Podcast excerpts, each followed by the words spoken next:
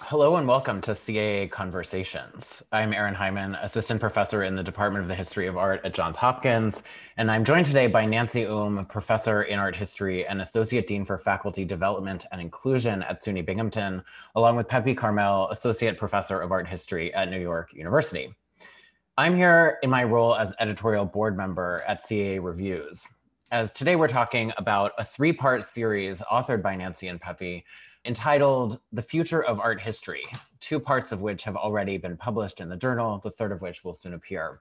So thank you, Pepe and Nancy, for being here and for agreeing to speak about this really interesting, extremely engaging, and what seems to me very important work. I want to turn the floor over to the two of you to describe this series and some of its aims, its findings, and the arc that runs through the three different pieces. Well, first of all, I just want to thank you, Aaron, for serving as moderator on this podcast.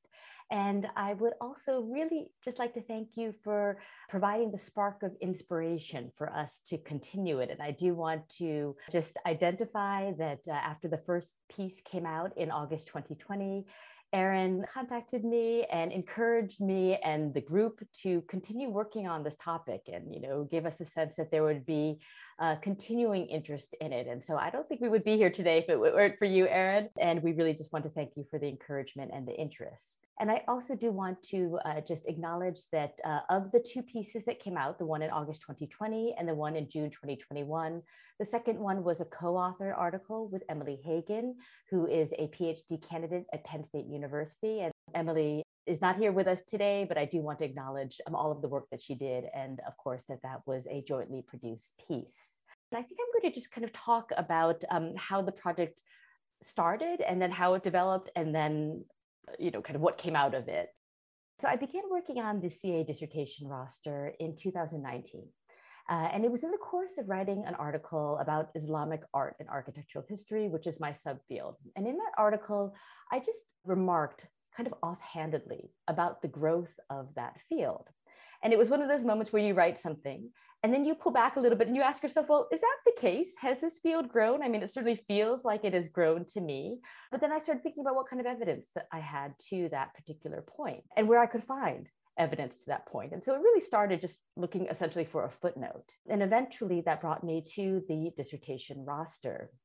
And because I'm someone who's been working with data inflected methods now for many years, when I started to look closely at the roster, I saw immediately that this is what we would call a structured data set. And that just simply means that it's a body of information that is organized in fields, which would allow us to ask questions about patterns, about distribution, and because there's chronological information here too, about change over time. And so it became immediately apparent to me that this was worth delving into further and that this went beyond my own subfield of Islamic art and architectural history. And uh, I was very lucky to uh, connect with a computer scientist uh, at Binghamton University, where I work. And he helped me to scrape the information from the web. So I essentially gained access to thousands of entries within minutes uh, using a Python script that he wrote for me. And then I start to dig into that data. Uh, but then the interesting thing, and I think this is important in terms of our current context, is that uh, I didn't dig into that data until after COVID hit. And I think a lot of you could probably uh, relate when I say that at a moment when I was essentially locked in my house for months and I had no access to a library or to any research uh, possibilities, that project seemed to be a really good one to take up. And so I started to dig into that data and I worked in it on it uh, during that period. So it was my pandemic project the first article came out. And after that, Pepe got in touch with me and told me that he had been working on the roster. I reconnected with Cassie Mansfield at Penn State University, uh, who told me that she and her team had been working uh, on the roster as well. And that team includes not just Emily Hagan, the graduate student whom I mentioned, but also Carolyn Lucarelli and Catherine Adams, who are of the Visual Resources Center, and Heather Froehlich, a digital scholarship librarian. And since then, we have all been involved in this extended collaboration on the roster. And that's resulted uh, now in those two articles, the one that came out last year and the recent one. And then we essentially look at the dissertation roster to just explore patterns in the history of art. Some of them are just purely quantitative. How many dissertations have been completed each year in art history? Where were those dissertations completed? Who advised them? What kinds of fields come up. And we've looked recently at the gender of the authors, for instance. And uh, so it's been a really lively project that Pepe is going to be taking even further in his piece that should be forthcoming shortly. So maybe I'll turn it over to Pepe right now.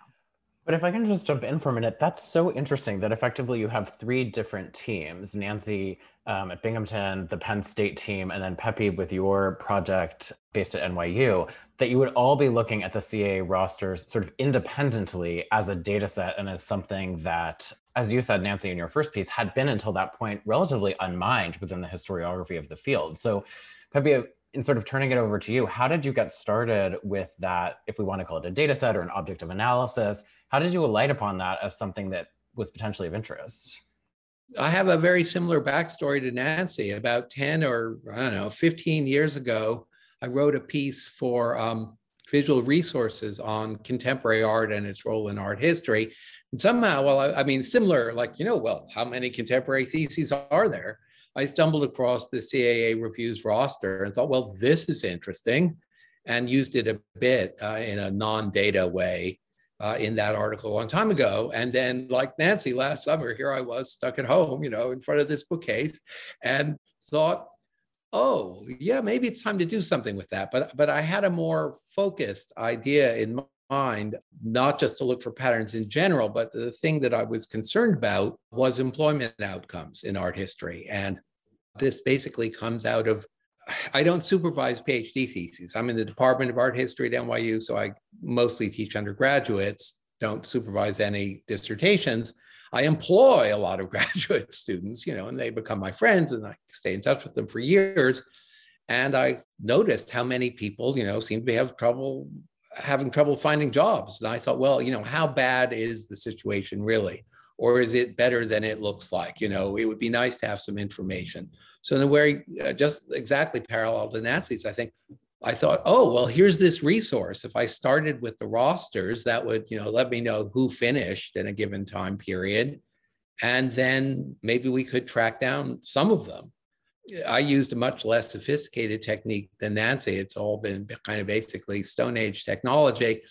I hired a research assistant and she actually manually transcribed 10 years worth of dissertations, which was about 2,350. Nancy, you must have a lot more than that.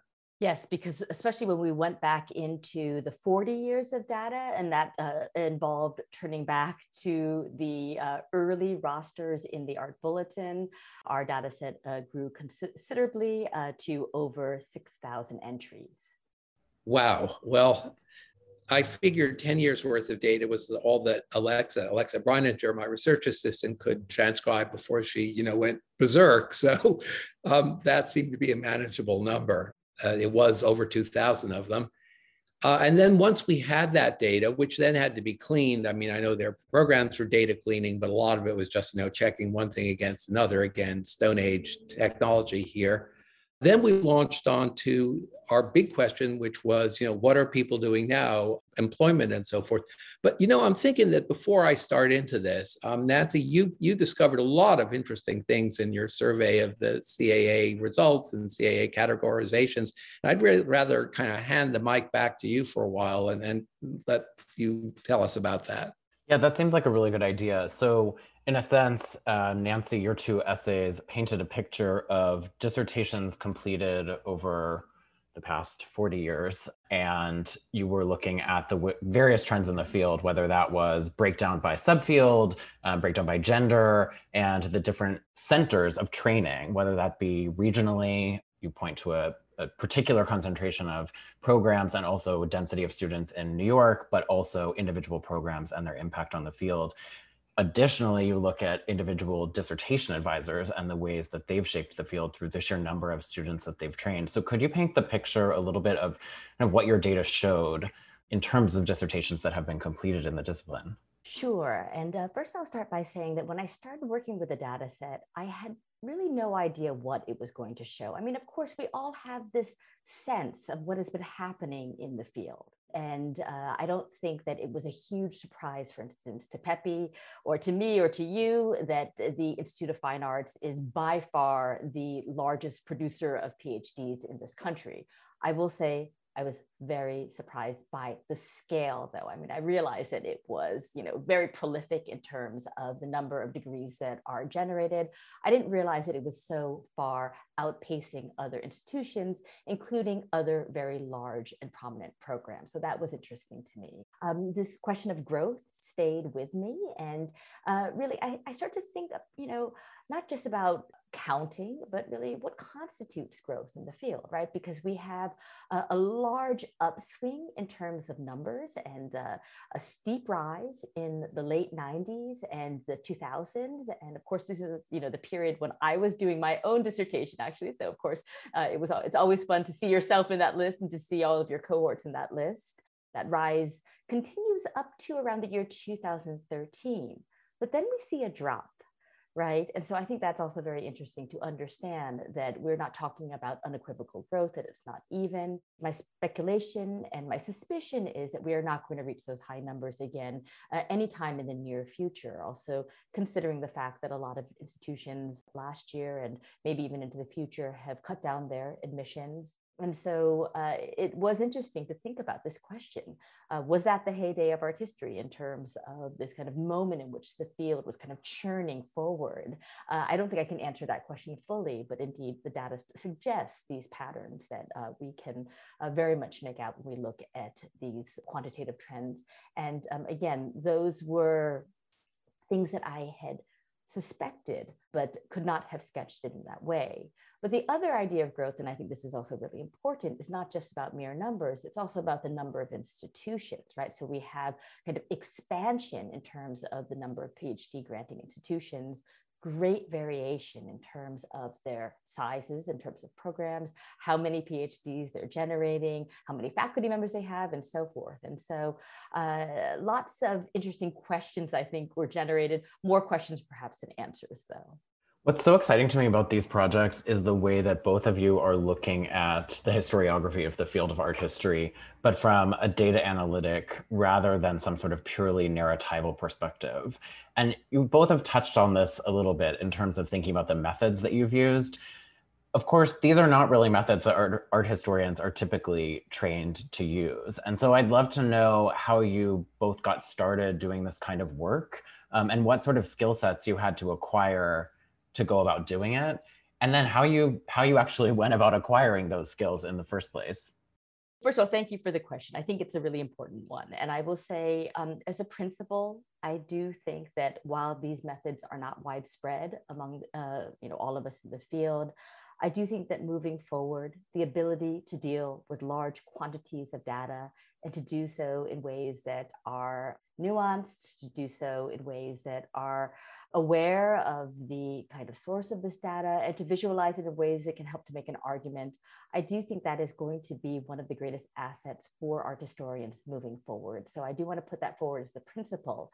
And in one way, this project was indeed about all of the things that I've already told you that it was about, but it also was in a way to try to instigate our colleagues to kind of think about what these methods are with the understanding that if one can see oneself in a data set, they become implicitly more interested in it. And that indeed, maybe this kind of side door kind of way of demonstrating the power of data driven methods and their potential for art historians, and that we can all do this kind of stuff, right? That it's not uh, really, uh, it's no longer, I think, a very specialized domain. Um, it can be, these can be very, I would say, universal skills within the field. That was part of my goal with this project, I would say. But in terms of, you know, skill sets, uh, you know, uh, well, I, I, guess I should also add that I'm not only an art historian, but as you mentioned, Aaron, I'm also an administrator. I work as an associate dean in the college. My life is awash in spreadsheets.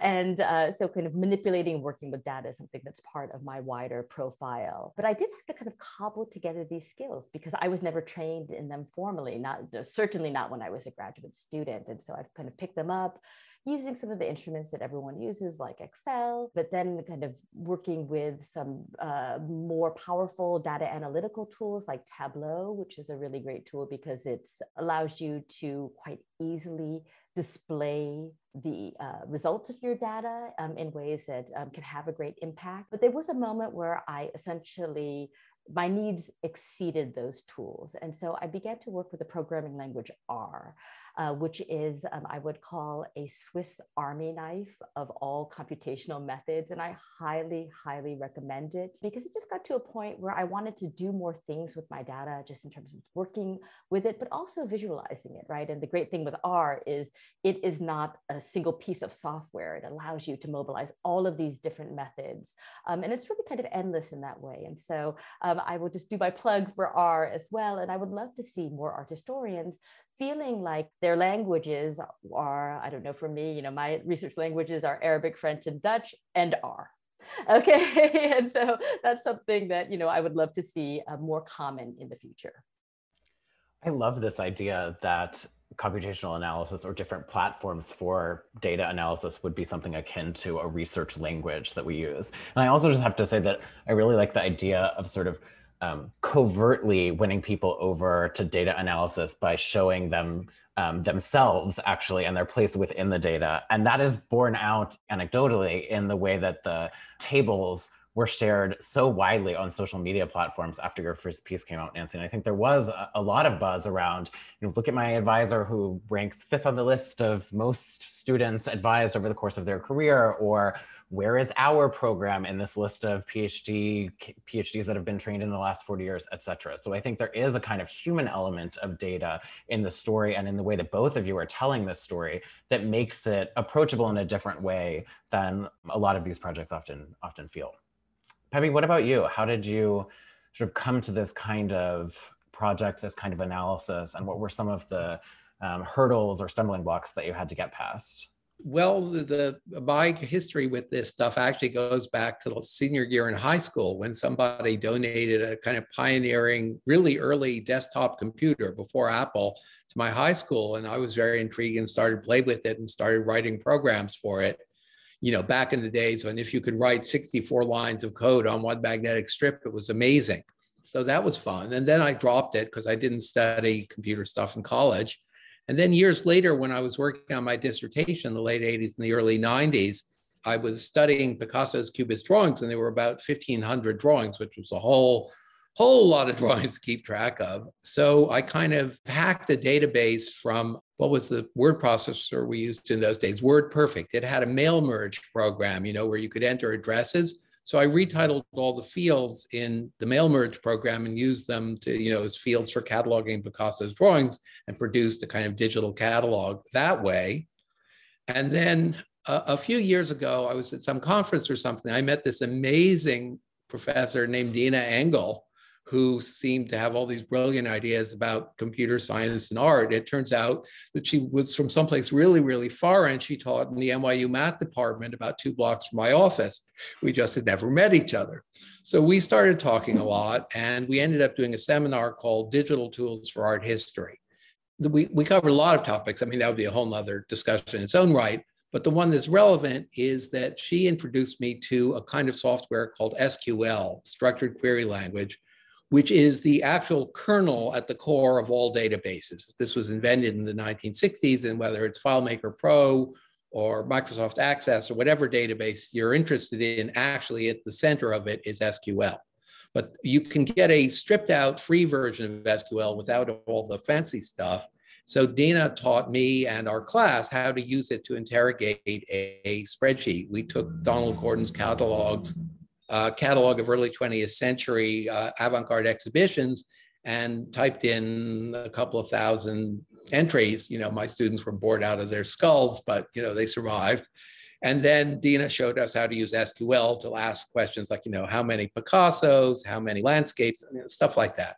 So that was basically the toolkit that I had in hand last summer when I started thinking about what could I do with the, the uh, CAA reviews dissertation list.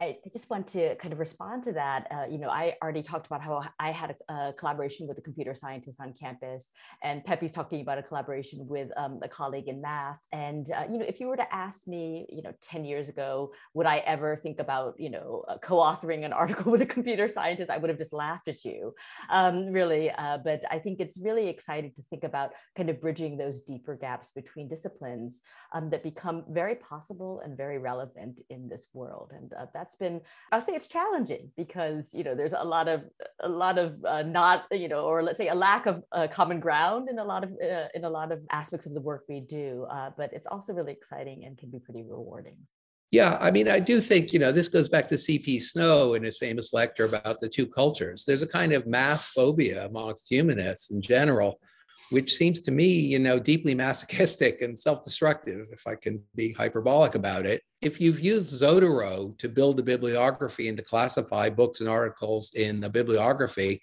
then you're already doing data science. And, you know, if you've done that, you know how fantastically useful it is.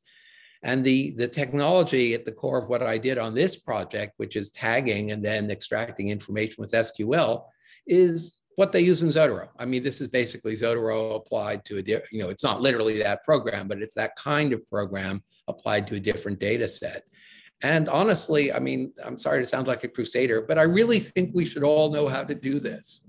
That it's it, it opens up so many possibilities, you know, whatever you're working on. Well, I think what's interesting to me is that while that might have been the working method that led to the results, the results of both of your studies are deeply human stories about the historiography of the discipline and are relatable in a way that is no different from reading any kind of narrative based analysis. So, some sort of disconnect between the humanities and its modes of storytelling or its modes of analysis and these computational modes of analysis sort of fall apart when one is actually just reading the piece. And I think that's one of the, the real strengths that both of you are bringing to this as writers, in addition to analysts of the data.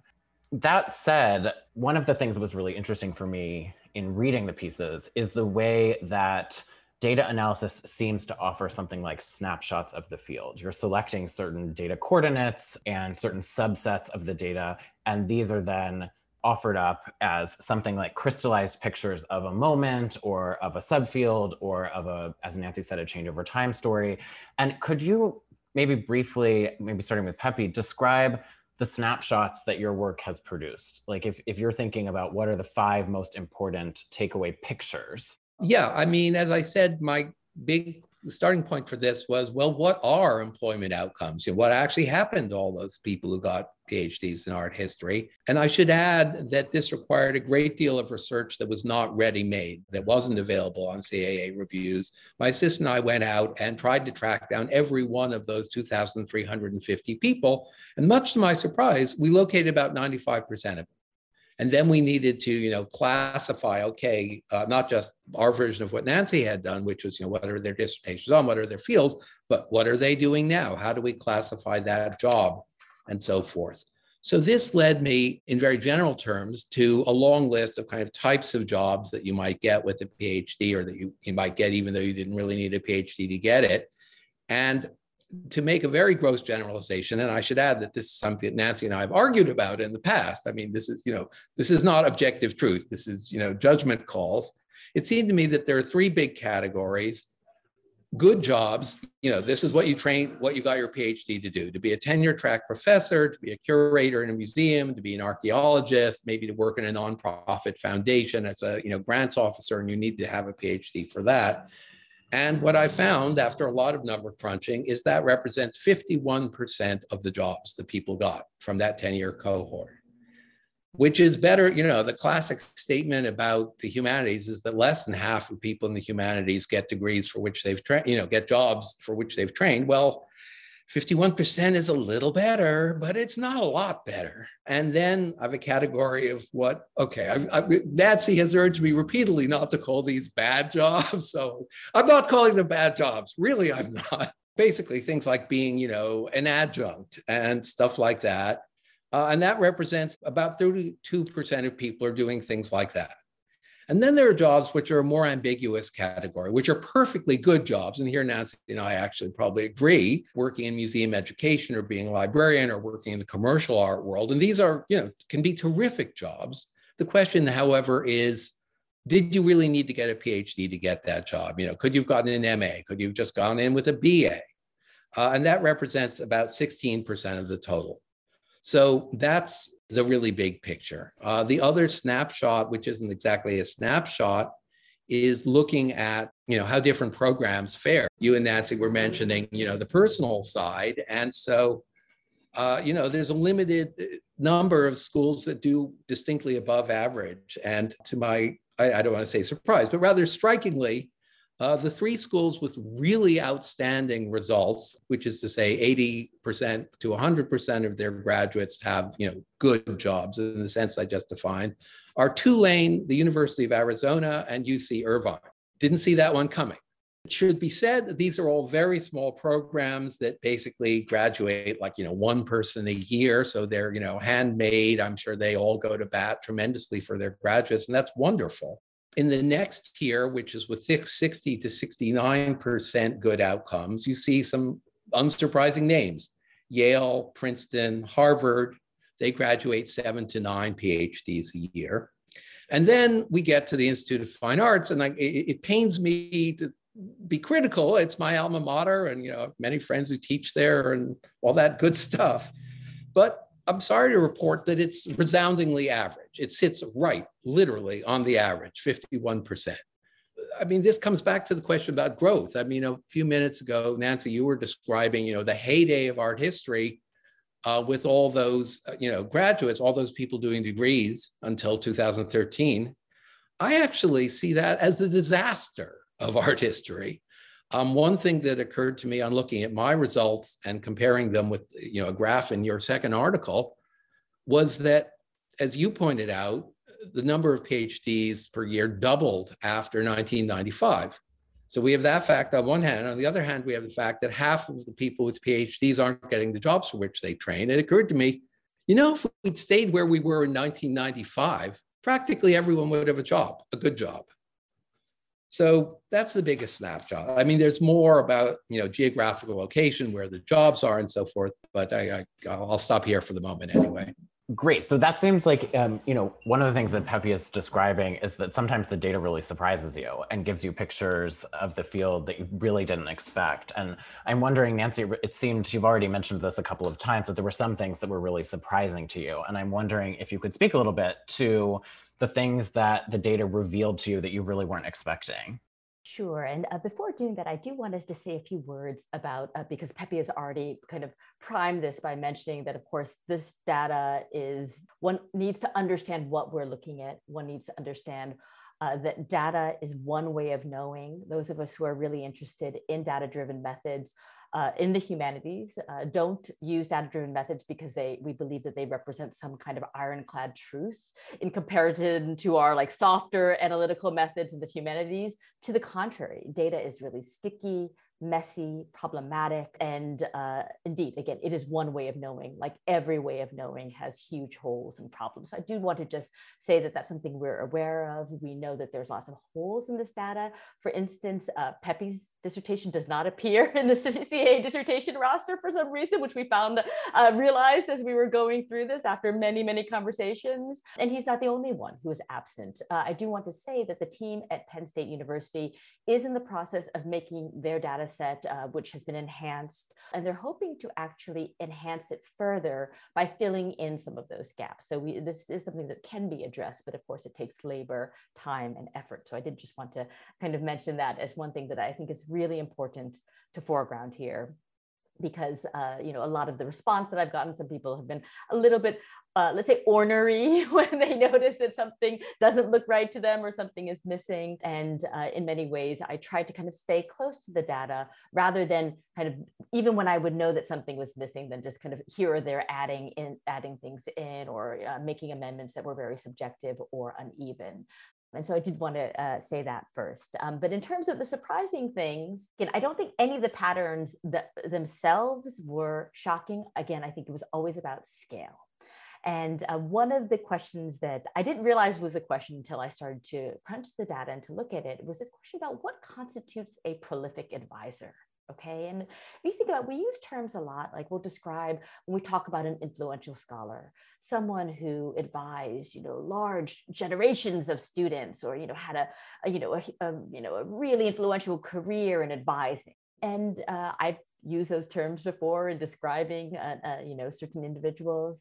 Uh, but if you were to ask me, you know, what does that really mean in terms of numbers? I, I, don't think I could have told you before I did this study, right? So it was really interesting to just look at some of the data on the ground for that. And I think anyone who's read the two articles will know that the um, revered art historian, Linda Nochlin, not only is the most generative advisor of this group, but she is by twofold. And so, uh, first of all, I should say very clearly, I don't know exactly how many students she advised. Uh, there are different sources that all give slightly different numbers. It's somewhere uh, around the mid 60s, so maybe 65, 67. And it is that's it's kind of an interesting thing because that's something you think would be very easy to figure out. But I will say that uh, it's you know ProQuest gives us a different number than the CA dissertation rosters, um, and I know that there's absences in both. I should say looking at her particular legacy was so interesting. It again didn't surprise me that she was uh, at the top of that list, but the fact that those other very influential advisors who had very who've trained large numbers of students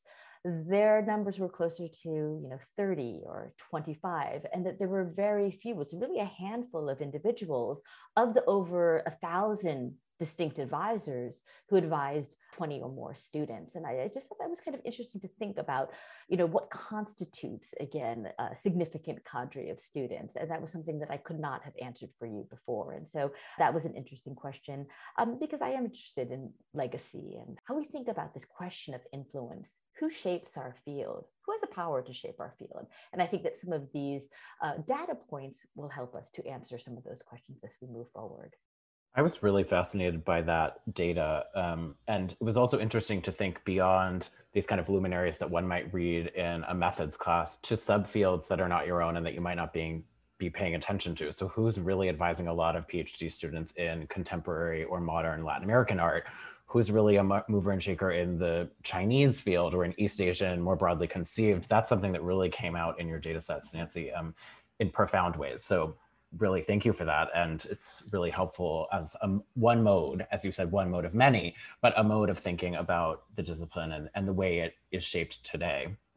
You mentioned um, in various ways while discussing sort of some of the surprises that had come about that the data sets that you are both working with are, in your words, Nancy, sticky and that there were gaps in these data sets and that even when you were drilling down for a very specific kind of total number like the dissertations advised by linda nochlin that this you could get different numbers for the different sources of data that you were looking at. So i wanted to touch a little bit on this question of missing data and another way to get at that might be to ask what questions did you two find really difficult to answer because of the ways that the data had been collected or stored, or as the case may be, not collected or not stored?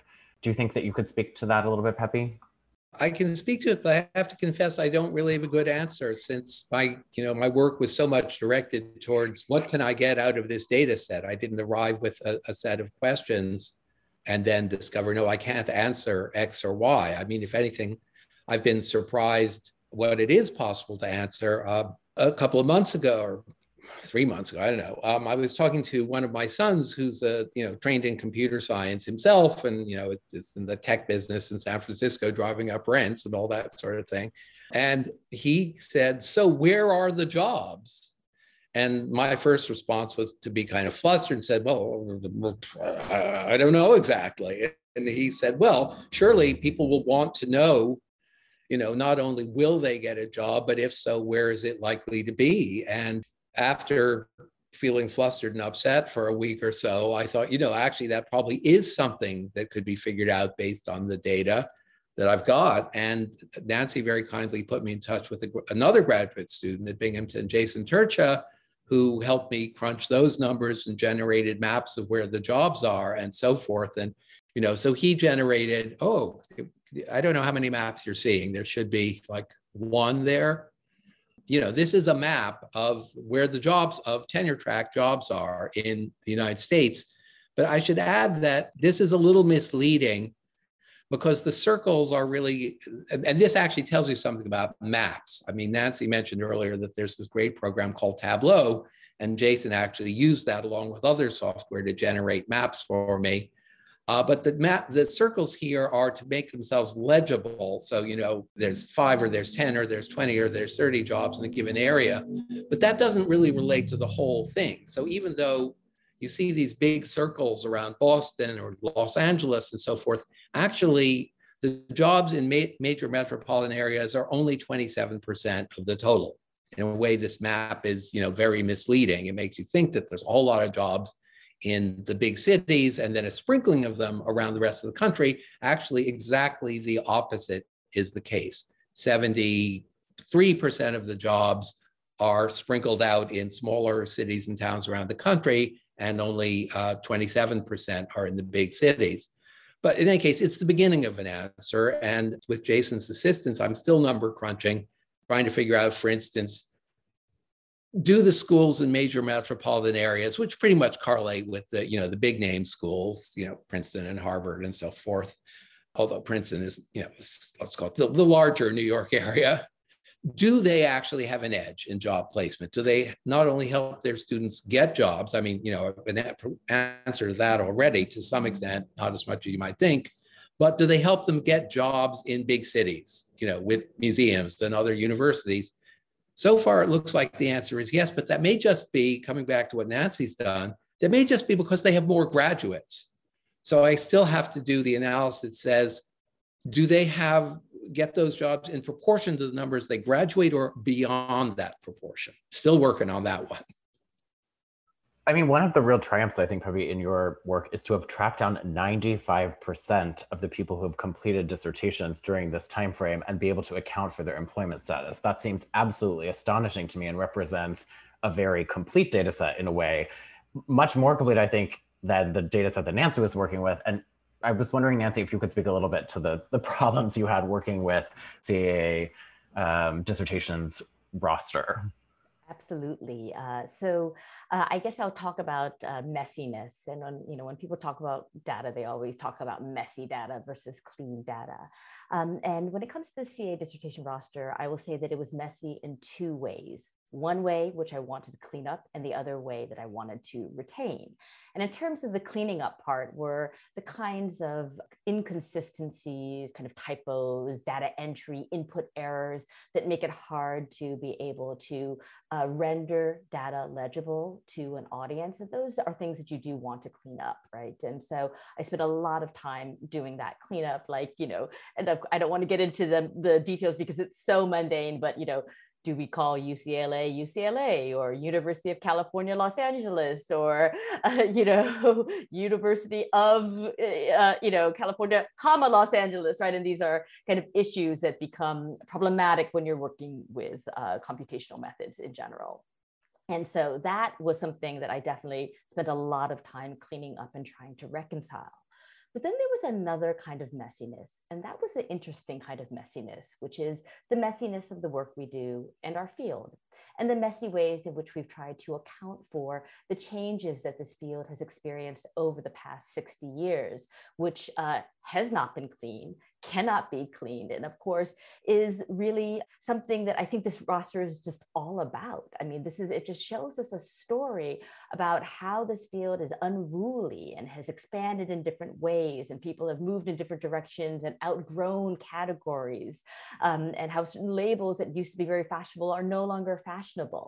And the roster always uh, responds to them belatedly. I will say it is not uh, changing in real time. It's usually kind of catching catching up to certain changes. But those changes, some of which were very subtle and some of which were major, were things that I wanted to retain. And so um, in the August 2020 piece, I had these uh, really like hard to read scatter plots that show the various terms that were used and how they changed. And I know they're hard to read. Um, and I've, I've, received that criticism. And, and I, in some ways, I wanted them though to represent the messiness of our field, which has struggled with how we can define all of these unruly elements under this one umbrella. And so, you know, those two were kind of, um, that was this kind of set of competing, let's say, demands on this project in terms of this idea of cleaning that's very, you know, a very big deal, I would say, among those of us who work with data. And then the other thing I would say about missing things, and this is, these are remarks that I've heard from colleagues who read the pieces. People want to know more about demographics. They want to know about race and ethnicity in particular. That's not there. If we want to find that out, we're going to have to dig deeper. I did use these uh, methods that one can use to infer gender for the authors, but I know that many colleagues want to know more about um, uh, different gender expressions and identities than the very simplistic uh, representations that I have in that recent piece. And many colleagues that I've talked to from all around the world want to know about what's happening in other countries. And I will say, I would love to collaborate with colleagues who are working in other sites. I'd be happy to work with them to interpret their data. I don't feel confident about helping them discover the data. Like, I don't know what their sources are. Like, you know, the, the dissertation roster from CA makes sense to me because I'm very familiar with this landscape. So, uh, you know, in many ways, this might just be a call. If anyone has a data set that they feel like, you know, they want to start working with, I'd be thrilled to engage. But um, I don't know if I'm able to uh, to find that data set. Uh, but those are some of the issues that I've heard from readers. There's also this question that, on the one hand, you're both looking back at um, the past of the discipline and things that have already been completed and already happened, but you're using it to think proleptically about the future um, and the state of the state of play in the field. And part of that is in fact the the way in which we manage data and the kinds of data we capture in the first place. And so there's the question that Nancy just raised of drilling down into the data of the past to see what more we can sort of mine from it. But I wonder if you each had to think about what you would want to see from both programs and maybe the discipline as a whole, let's say something like CAA as our organizing entity, in terms of data capture and collection for graduate students, for programs, what would be the kind of top three prescriptions you might give about the way forward with data collection around um, the completion of dissertations, around employment, and around some categories of study, as we've been sort of referring to them? Well, basically, I think graduate programs need to take a lot more responsibility for this. I mean, this is a discussion, not to say argument, I've had with other colleagues over the years when I've you know suggested that we should be thinking seriously about job outcomes and as one wonderful you know colleague said you know well we're not a professional school and I thought, what do you think we are? I mean, you know, really? But, you know, he was deeply committed to the idea that this is the liberal arts and, you know, people come to graduate school and they learn for the love of learning and the love of knowledge and the love of art. And it's not our business to worry about whether they get jobs. And um, I just think that's wrong. I think that is the, in fact, the dominant psychology in graduate programs today. And I think it's a, a terrible, ghastly mistake and that you know people who go to to graduate school for a phd are investing the better part of a decade sometimes literally a decade and they deserve a to have accurate information about what their prospects are at the far end both about the field as a whole about the school that they they're going to study at or considering studying at but they also I think the schools should be tracking them beyond that, and they should be staying in touch more rigorously with their graduates and seeing where they've gone, where the you know what kind of jobs they've gotten, the the kind of data that I've done research that I've done by brute force, you know, by my assistant using Facebook and LinkedIn, and then me just like you know googling people to try to find them. Uh, that should be just standard. That every school should should be tracking that.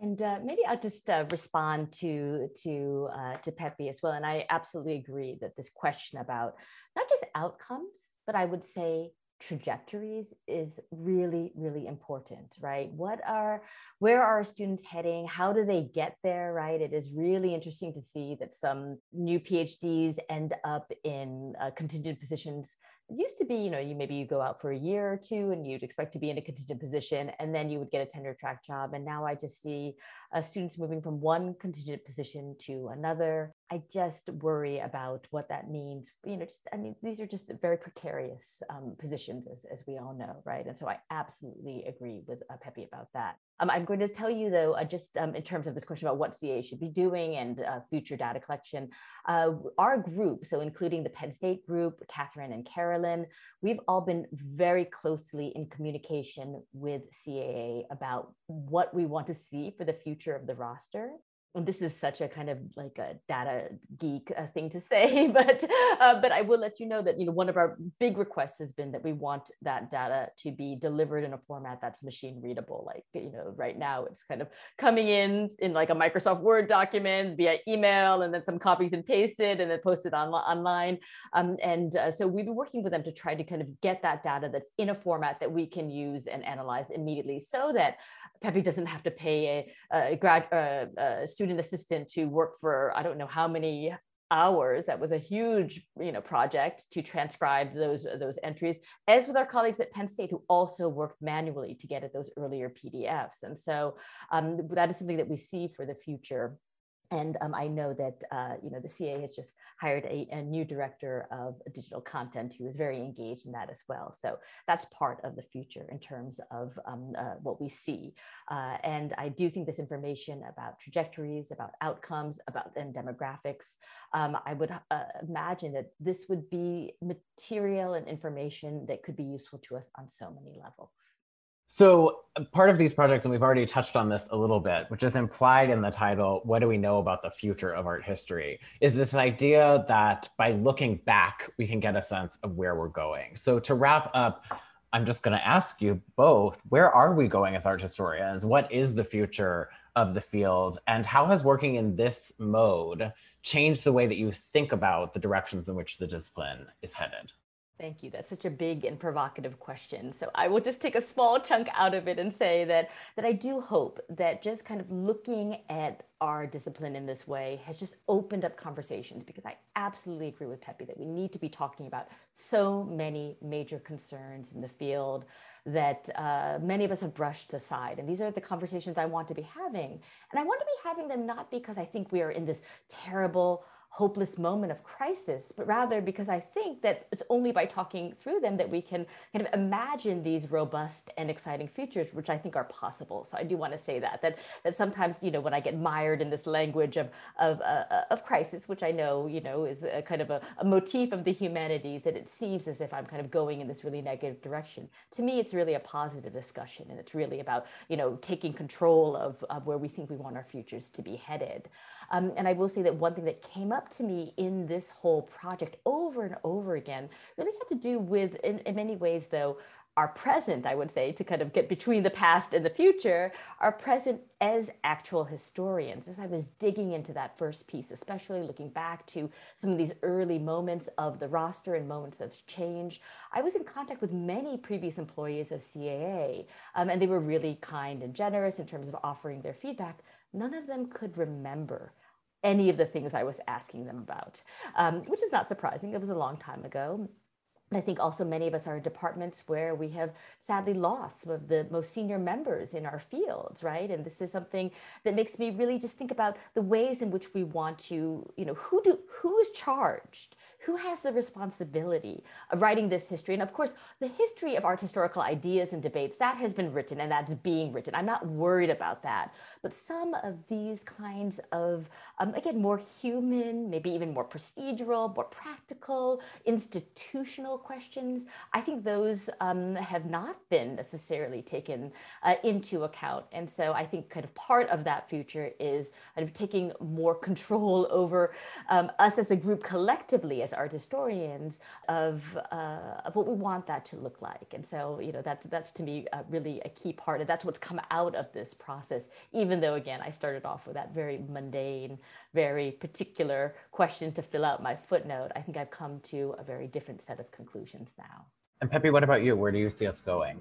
As a discipline? Well, um, I don't know if this is good news or bad news, but um, you know, there's a kind of meme that's been going around for some years about presentism. Oh my God, it's all contemporary art, and you know, friends who are having trouble getting a job say bitterly, "Oh my God, you know, the contemporary people they can get jobs, but you know, the rest of us are out in the cold. No one's interested in the past anymore."